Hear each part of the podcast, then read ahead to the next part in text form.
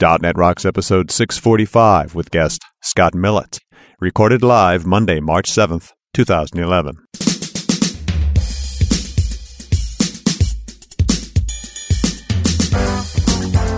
This episode is brought to you by Telerik and by Franklins.net, training developers to work smarter.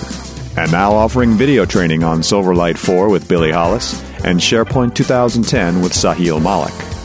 Order online now at franklins.net. And now here are Carl and Richard.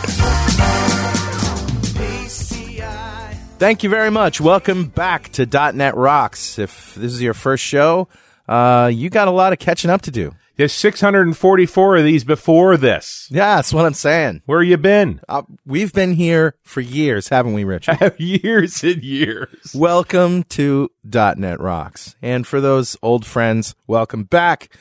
Hey, man, let's uh, let's get right into Better Know Framework because I got a story for you. Oh, All right, I love the music. oh yeah.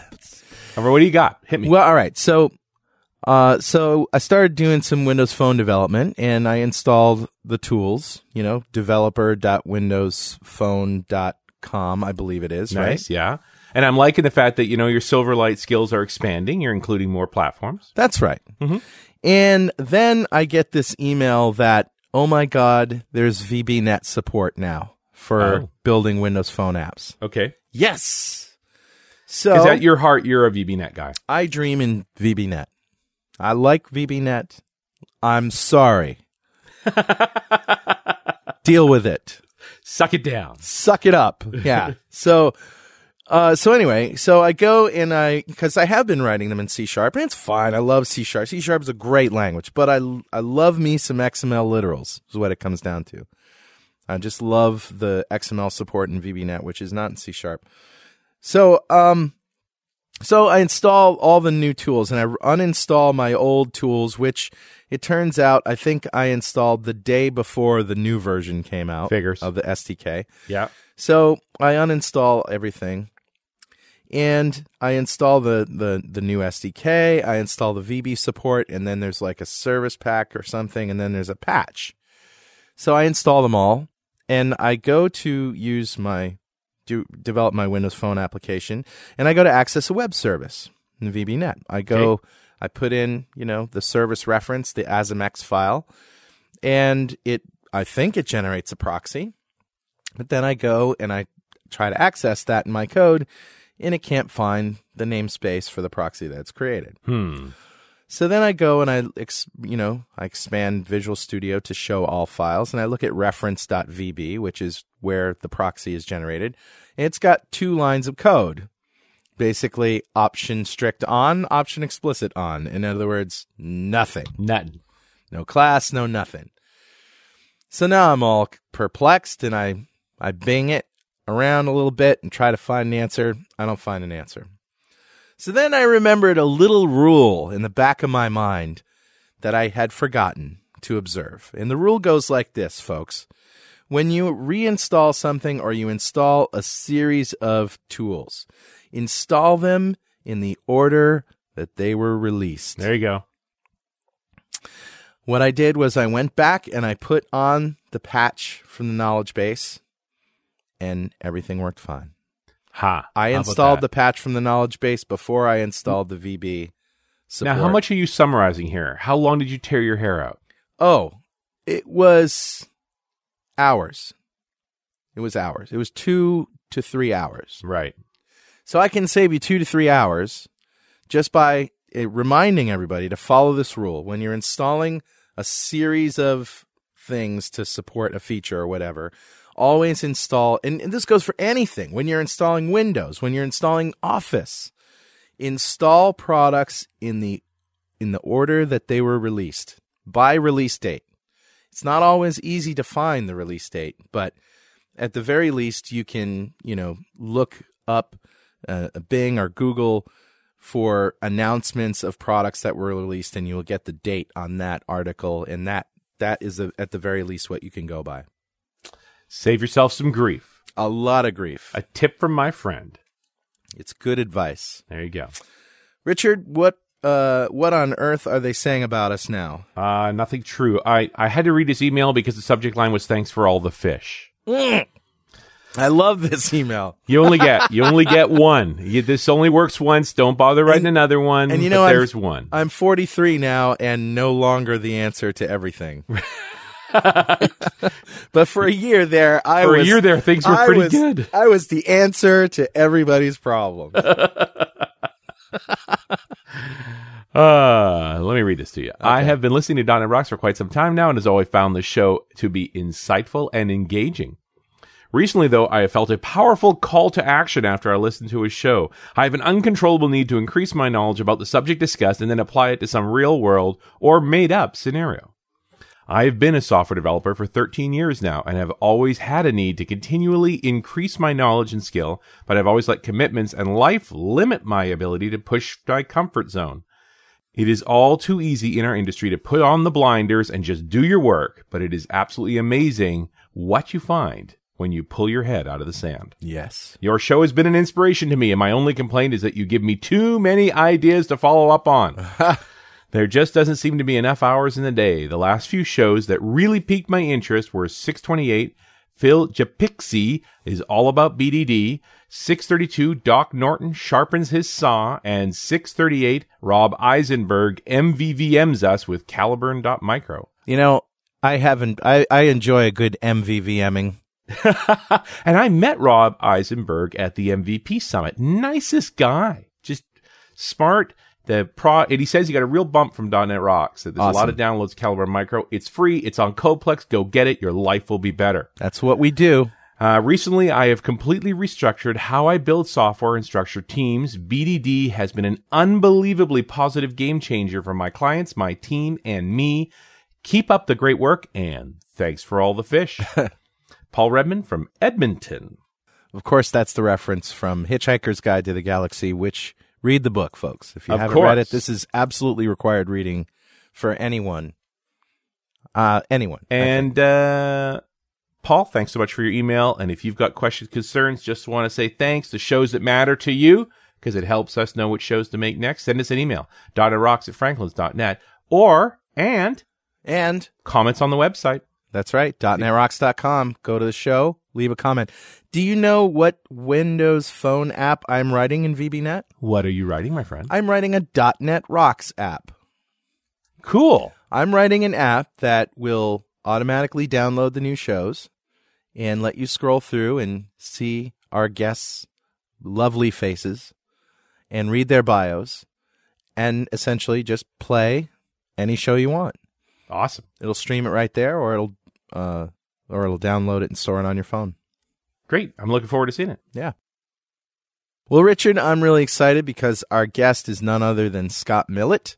And Scott is an enterprise software architect working in London for wiggle.co.uk, an e commerce company specializing in cycle and triathlete sports. He's been working with .NET since version 1.0 and was awarded the ASP.NET MVP award in 2010 and again in 2011. He's written several books around the .NET platform. For Wrox, he's written Nhibernate with ASP.NET Problem Design Solution, uh, Professional Enterprise.NET, Professional ASP.NET Design Patterns. For Apress, he's written Pro Agile.NET with Scrum and XP, and uh, RealWorld.NET 4 in C Sharp, indispensable experiences from 15.NET and C Sharp MVPs. Um, welcome, Scott. Who this last book, RealWorld.NET 4 in C Sharp? What, uh, who is the publisher on that one? Uh, that's Wrox. It's, it's, I think it's out uh, later this year, so maybe just after summer. You know, this has been um, sort of a, a mantra for me and Richard that we are trying to get more stories from the field about, Yeah, yeah. and and that seems like a, as the title says, indispensable uh, to get other people's experiences. I'm hoping you'll share some of those with us today. Well, I, I, I, hope to. Yeah. Well, that sounds great. And and that is that the latest book? Uh, it says, or that one has not yet been written. Yeah, n- n- neither the, the, the Apress one I'm still in the process of writing, and the uh, the MVP one I contributed a chapter on what we're going to talk to you about today, hopefully, about BDD and, and SpecFlow. Fantastic. We have we ever talked about SpecFlow particularly, Richard? I don't think so. We talked about Spec Sharp. I remember that. Yes, not the same thing at all. Not the same thing at all. So tell us about SpecFlow. Uh, well, SpecFlow's uh, a framework uh, to allow you to drive your um, your development using uh, acceptance criteria uh, defined by your business users or, or, your BAs. So it's based on a, a, product from the Ruby guys called Cucumber, and Cucumber gives you the ability to, in a natural language, specify behaviors uh, in your system. So following the given, when, then um, template. So you start with a, you know, to, traditionally in an agile uh, methodology, you would gather features using user stories.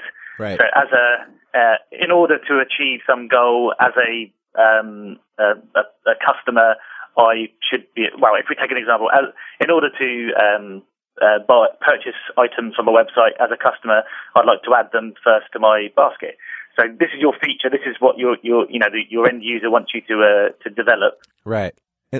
This is what we talked in in detail to Phil Japikse about uh, basic BDD practice.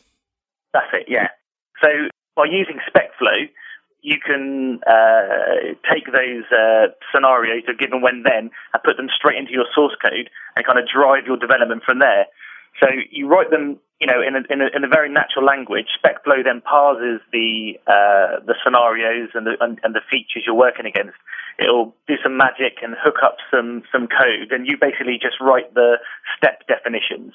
So it's, it's BDD straight from kind of your user acceptance tests. Yeah. So it it, it kind of uh, builds hooks that you can write code against, and then you can kind of drive into your development from there from, from basically it, it supports the, the, kind of acceptance driven methodology or, or outside in approach.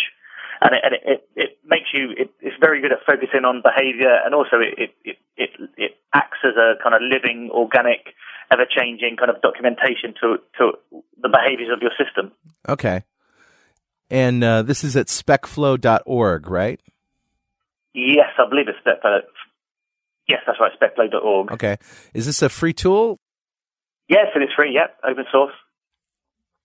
Fantastic. So I'm looking at this, um, uh, and it's great that they, this website is very good. It's simple. It gets to the heart of what SpecFlow is, and it has a screenshot which shows this little card, and just in plain text, the word feature colon score calculation. In order to know my performance, and the next line as a player, on the next line, I want the system to calculate my total score. So you're saying that that English can actually turn into a, a skeleton code?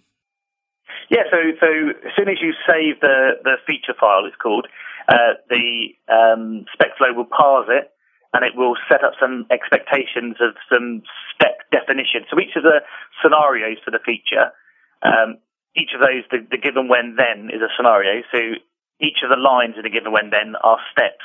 So SpecFlow parses the each scenario and then produces some skeleton code that you basically have to fill in the gaps. So you write the the um, use something like NUnit um, to write your uh, assertions on the on the different steps, basically. Wow, well, that's powerful. So what yeah, happens when you start modifying things? Like I'm just sort of dealing with the iterations of, you know, we change our requirements. How does that reflected in the code? We change our code. How's that reflected in the requirements? That whole give and take. Yeah, well, I mean, uh, if you're if you're doing TDD or BDD correctly, your your tests are first class citizens, and, and you should make sure you refactor them and, and, and build them in such a way that when inevitably requirements do change, that you're able to kind of easily uh, manage your tests, and if you know if features change, you, you can um, modify your test code appropriately. But um, because the way that SpecFlow is developed, all the steps are basically get, get created as separate methods. So you can use regular expressions to annotate the the steps mm. so that you can reuse code. So you might have um, uh, many scenarios for a feature. So you might be, you know, checking for edge cases. What happens if you put a thousand objects in your basket. What happens if you change your quantity to minus one? And you don't have to re, you don't have to write extra code for that. You just parameterize and use regular expressions to reuse steps. So it, it's quite effective. This portion of .NET Rocks is brought to you by our good friends at Telerik, who want me to tell you about JustMock, Telerik's mocking tool. And unlike most mocking tools, JustMock can work with non-virtual methods, sealed classes, and static methods and classes, giving you complete control over your code. And of course, you get that great Telerik quality and support. You can read more and download the tool at telerik.com slash justmock. And hey, don't forget to thank them for supporting .NET Rocks on their Facebook fan page, facebook.com slash Telerik. So, Scott, what is it I need to install to get SpecFlow up and running? Is it integrated with Studio in a particular way? Is there versioning issues? Like, what's that all about? So, so first of all, uh, it, it, it it integrates with Visual Studio. So if you go to the specflow.org website, you can download an MSI, and and that will then give you uh, the kind of the SpecFlow features. So when you're adding a new feature or a spec definition, you you, you know you get the the integration with with, with Visual Studio. Um, it also makes sure that the the the runner that parses the file is integrated with Visual Studio, but it's it's very quickly very fast to download, very quick to install, and and and it and it comes with an example, so you can be up and running within minutes. Oh, very cool. It's cool. And I see here on the uh, the site, Steve Sanderson's involved as well. Yeah, yeah. I think he because he, he was blogging about it not too long ago, and it might even be in his uh, his new MVC book. Cool. What is it about these UK folks and BDD? There's there's several really talented people working in this space. Well, well there's, there's only a, a, handful of developers in the UK. We all we all kind of like meet up in a pub and, and discuss what we should be uh, all chatting about. So we, we make sure we all, we're all talking the same language. Well, here's a question. So you uh, you create your scenarios and SpecFlow executes them. Um, how long does that persist into the life of your project? At some point, do you do you just take over into real code, or do these turn right into uh, do do these tests stay in the project for the for the life of the project? So so basically, so if you're if you're doing acceptance driven development or outsiding, you you start at the the point of the user. So these are really your acceptance criteria. Yeah. So you um so so yeah, these are be and then you know they they start as your to drive the design of your system, and then later that they they they sit there as as, as regression tests. So, um, do you still have access to that? I guess what I'm saying is, do you still have access to that plain text? Yes, oh, absolutely. Yeah, oh, okay, that's right. So it's so it's a lot easier to to uh, you know um, one of the benefits of TDD is it is it acts as a kind of um, an up to date uh, documentation, but it's very difficult to when you're scanning code to read you know, one line of kind of like uh, underscored uh, method names. However, in this yeah. kind of language, because it is plain text, although it does follow the, the given when then template, it's very easy to, to, to understand what is, you know, what the kind of behavior the system is. And also, it's the actual language of your customer or your, your business analyst. Um, it's, their, it's their language. So immediately you can, you can kind of, you can have conversations about um, you, the, the source code and your, your customer is on the same level, level as you because he's the one that's basically written these. Okay. Can we uh, talk a little bit about, um, well, not just your book, but uh, the design patterns book, but about design patterns in ASP.NET? The mm-hmm. um, when I think of uh, design patterns in ASP.NET, I guess you're talking about. Um, are you talking about using the sort of the web forms approach, or are you talking about um, MVC or MVVM, uh, all of those things? Yeah, so uh, all of those things. So it's basically um, you don't have to. I mean, Microsoft's ASP.NET MVC framework is, is their implementation of the MVC um, pattern. Mm-hmm. Um, you don't have to, you know, you can still do loosely coupled code and you know maintainable, flexible, reusable code in in web forms. Mm-hmm. You can follow, you can create your own MVC framework or, or follow a or a more MVP approach. Mm-hmm.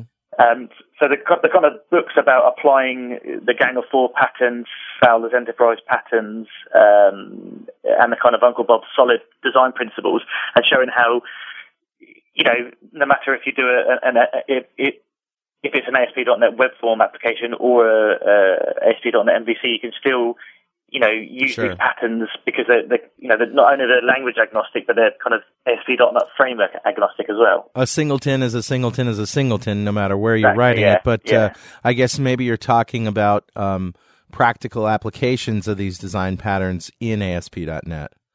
Yeah, that's right. And yeah. even though um, you might be using the kind of ASP.NET MVC framework, and, and, and it, you know, you've got that kind of uh, great kind of code and uh, kind of pattern built into it. If, if you know, you can still easily get it wrong. So it's important to understand the fundamentals behind, you know, what, what these kind of uh, solution templates going to give you and, and, and what kind of problems they can help you solve. Yeah. You know, this has come up a couple of times, and I'm interested in your opinion on this, Scott. When do you think is the right time for a developer to start learning design patterns? And uh, the well, sort of backstory here was this idea that in hindsight, we always feel like we should have learned them sooner. And yet, mm-hmm. until you've built some software and have some context, design patterns just don't seem to mean much. Yeah, I, think I think you're right. I think uh, I find um, it's easier for me now to refactor to design patterns. So get the get whatever I'm working on working, and then kind of refactor to more elegant solution. So um, so yeah, so basically, if you if you never have as a young developer, you you're you know you're, you're coding away, and then you'll get to some point where you have to kind of maintain some legacy code you wrote six months earlier, and it's at that point you think, hmm, well maybe maybe there's a better way I can kind of code this, or you know because I'm I'm going to have to maintain it going forward. So I guess it's that point. It's the it's the point when you realise that you know maybe there's a better way to to code is probably the time you'll, you'll you know you'll you'll go to Amazon and, and, and pick up a, a, the design patterns Bible and start and start going through it there, at that point. I like that core concept though yeah. that that design patterns are what you refactor to, not what you build yeah. at initially. Yeah. yeah. Exactly. I mean, one of the um, uh, traps people fall into, and, and myself included, is when you kind of learn about design patterns.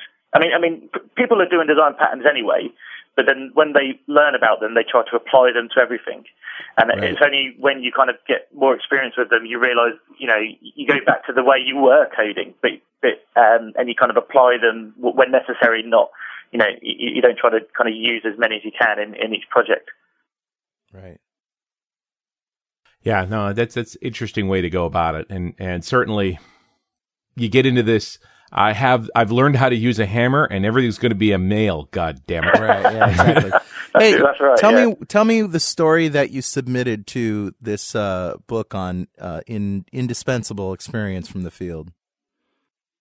Oh, okay. So, so this was about um, using uh, basically about driving development using user stories and BDD and outside in development and, and using the, the framework like a um, uh, SpecFlow.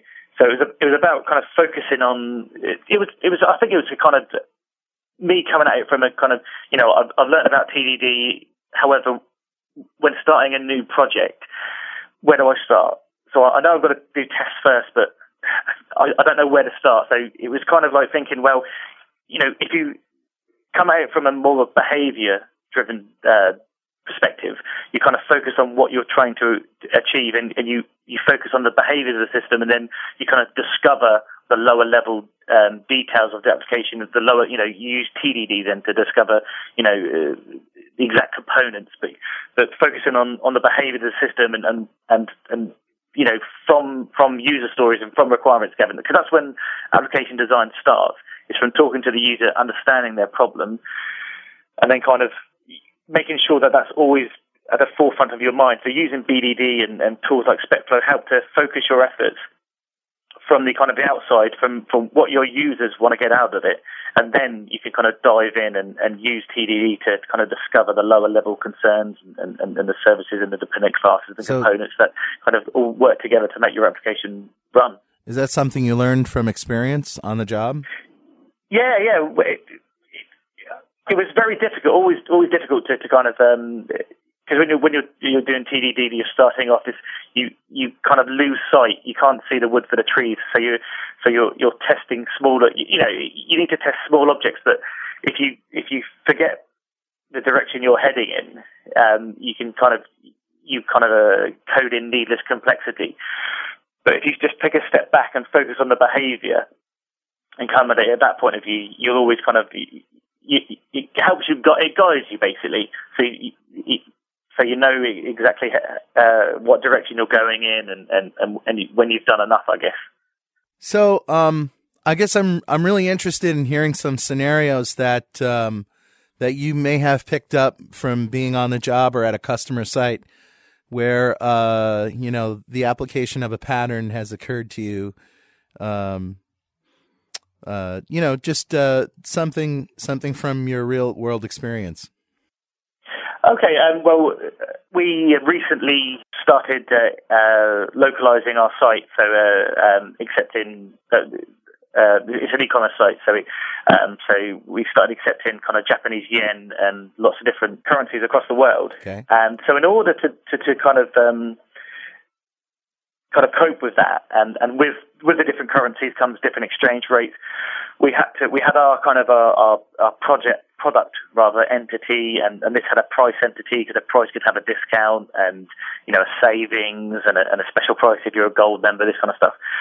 So we we would kind of we needed to, to this price to evolve.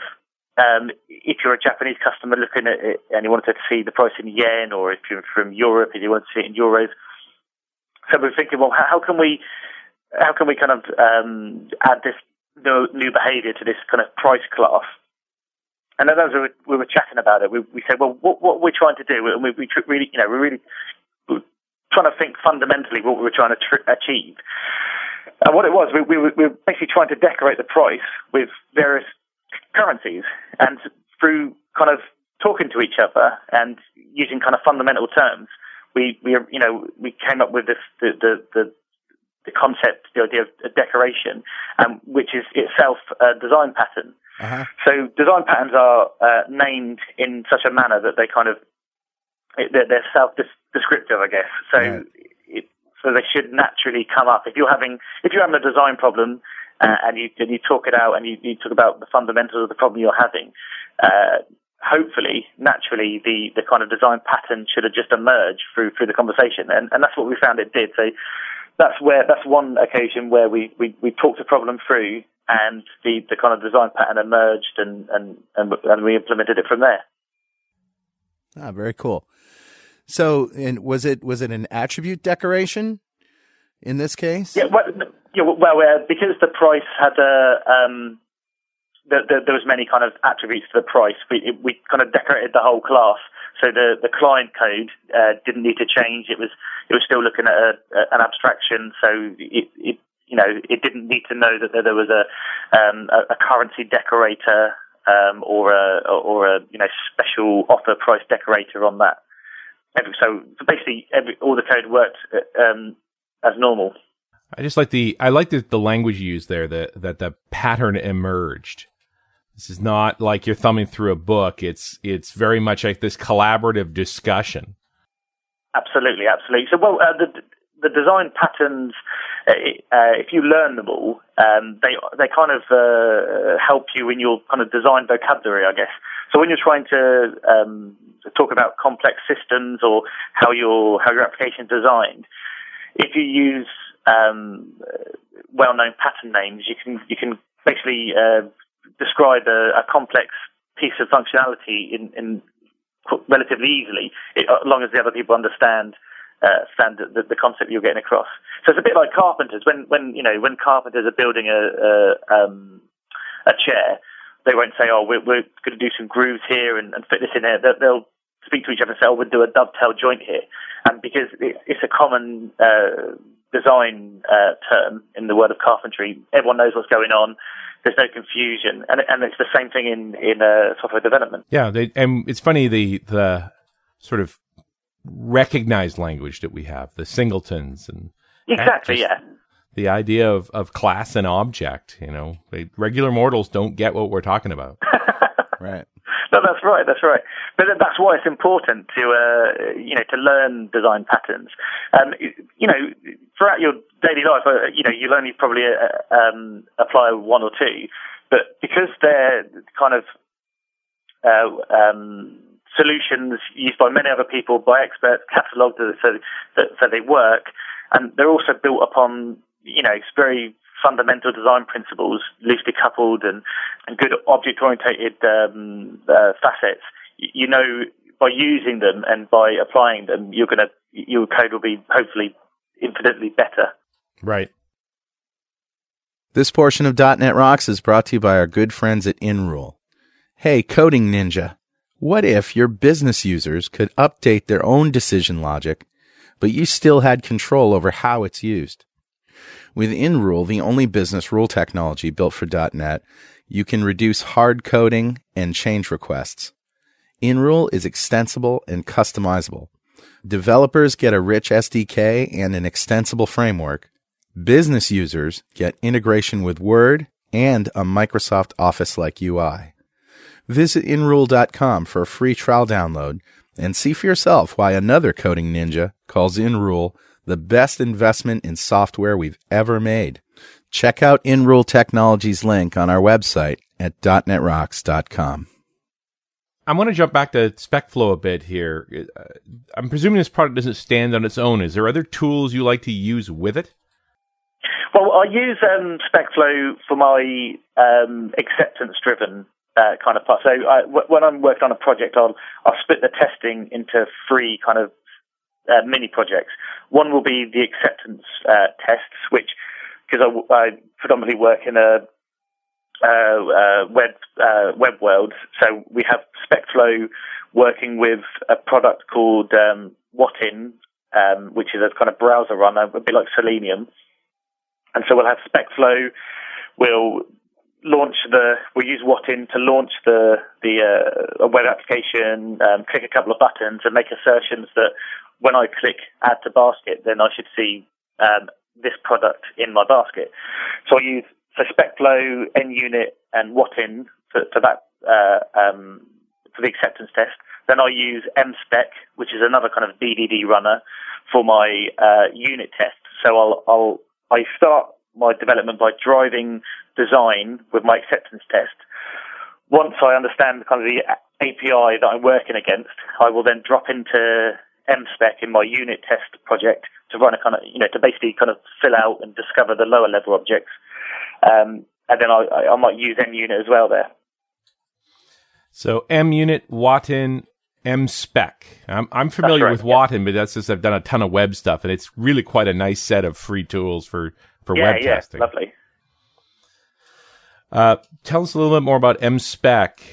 Uh, you know, it's related. Seems like why would I need both MSpec and SpecFlow? Well, MSpec is uh, is more. Um, I guess SpecFlow. SpecFlow is easier to capture. Um, sorry, to, is easier for you to turn your kind of acceptance criteria and put it into your code base. Where MSpec is, you can use it for any part. So you can you can use it when you're kind of working out whether you should use a hash table or a, or a you know, a, um, a dictionary object to, to, kind of store, and it, it, it's that at that lower level, whereas kind of spec SpecFlow is kind of the, the higher level uh, where you're not, you know, you, you, don't concern yourself with kind of infrastructure. Um, and and uh, MSpec is a lot lighter weight. It's, it's a lot faster to get to get, get up to speed with. Um, yeah, they're, they're, both good. Uh, they're both good do, do, the, do the same job with them, but I do find SpecFlow's a lot uh, more suited, I guess, to kind of acceptance driven testing. Well, it strikes me that that SpecFlow is the tool you use with the domain experts and the business owner to work through language they are really comfortable with. Yes. And, and NSpec seems much more like an internal tool. This is when I get amongst the devs again. Yeah. We could we could we could play in, in NSpec and everybody's happy. Yeah, no, that's right. Yeah, that's right. I mean, uh, sometimes it, it, it depends what I'm doing, but sometimes you know, I could use NUnit for projects or, or, or MSpec, but certainly um, I use uh, SpecFlow to, to, kind of uh, start the process off and take kind of the um, the user acceptance criteria as a starting point for my development. And and I'm worried, Scott, here just because I I get concerned when we have tests in lots of different places. Yeah, well, um, typically my acceptance tests will uh, take longer to run. Um, so they're kind of like full end-to-end testing. So you know, start a browser, hit the database, uh, logging, do all this kind of stuff. So it's, so it's a full end-to-end kind of feature test. Whereas my uh, unit tests are just testing small, um, uh, small uh, units of behaviour. So I'll want my acceptance test maybe to run once a day, and my unit test to run every time I uh, do a build, basically. So that's why I, I like to keep them separate because it, it's just quicker to run, to, uh, quicker to run the test, basically. Right. So it's really sort of the class of test that selects the tool. Yeah, I mean, you can. Yeah, I, I choose to use uh, projects to separate them, but you can use namespaces and keep them in the same uh, yeah. same project. And it's, it's, the same with integration tests.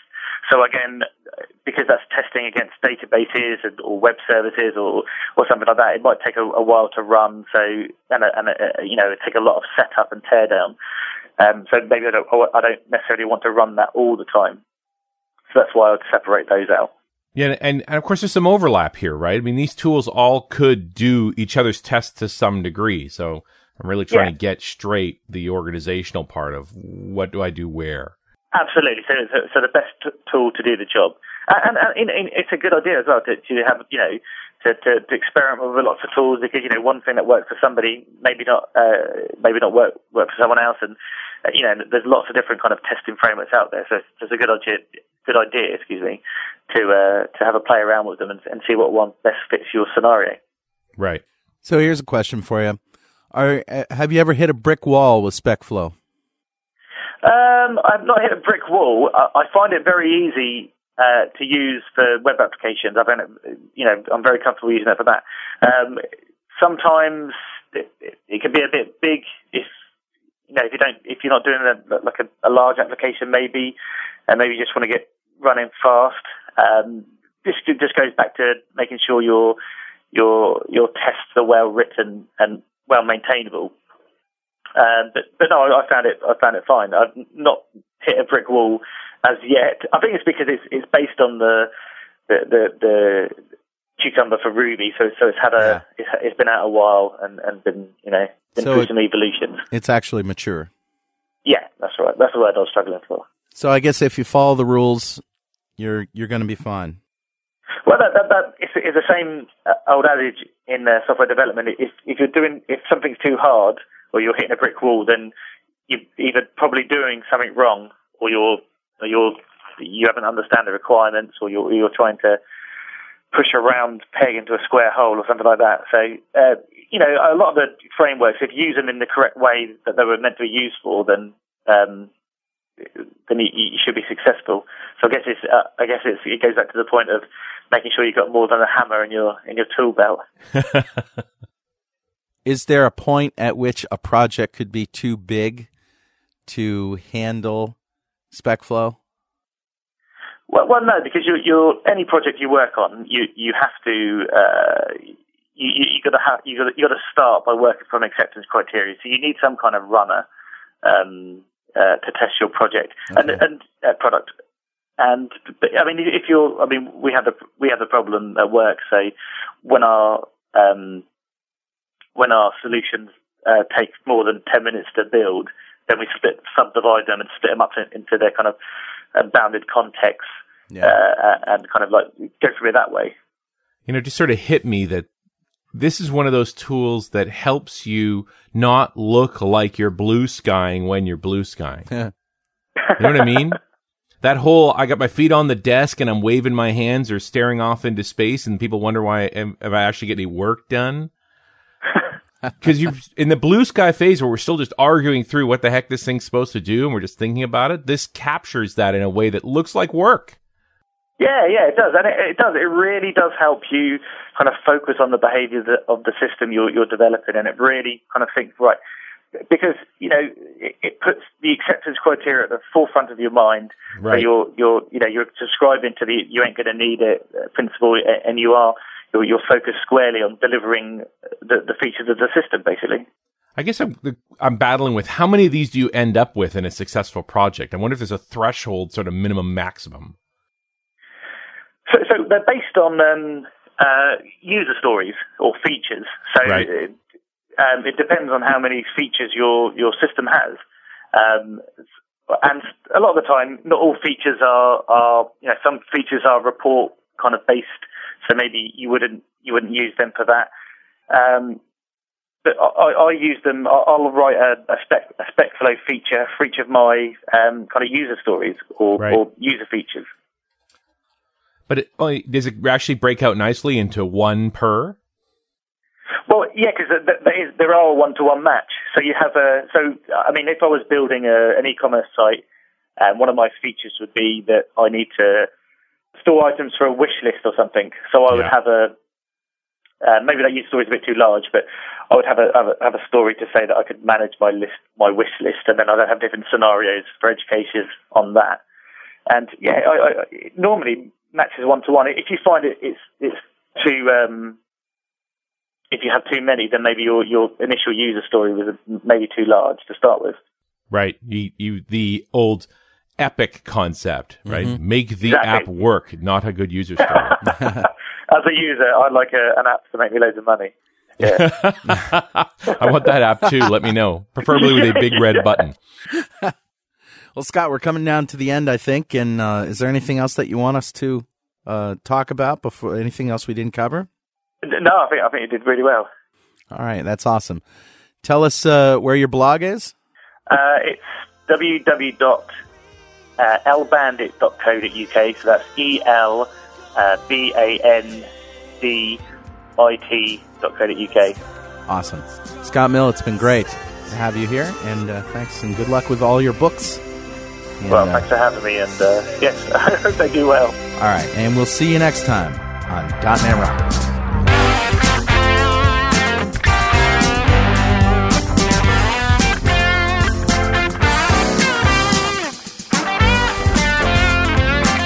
.NET Rocks is recorded and produced by PWOP Productions, providing professional audio, audio mastering, video, post-production, and podcasting services.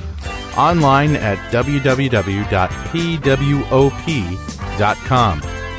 .NET Rocks is a production of Franklin's Net, training developers to work smarter and offering custom on-site classes in Microsoft development technology with expert developers online at www.franklins.net.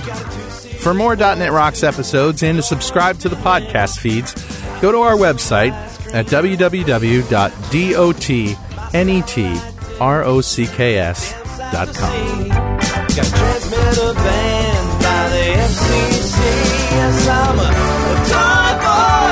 Life is hard.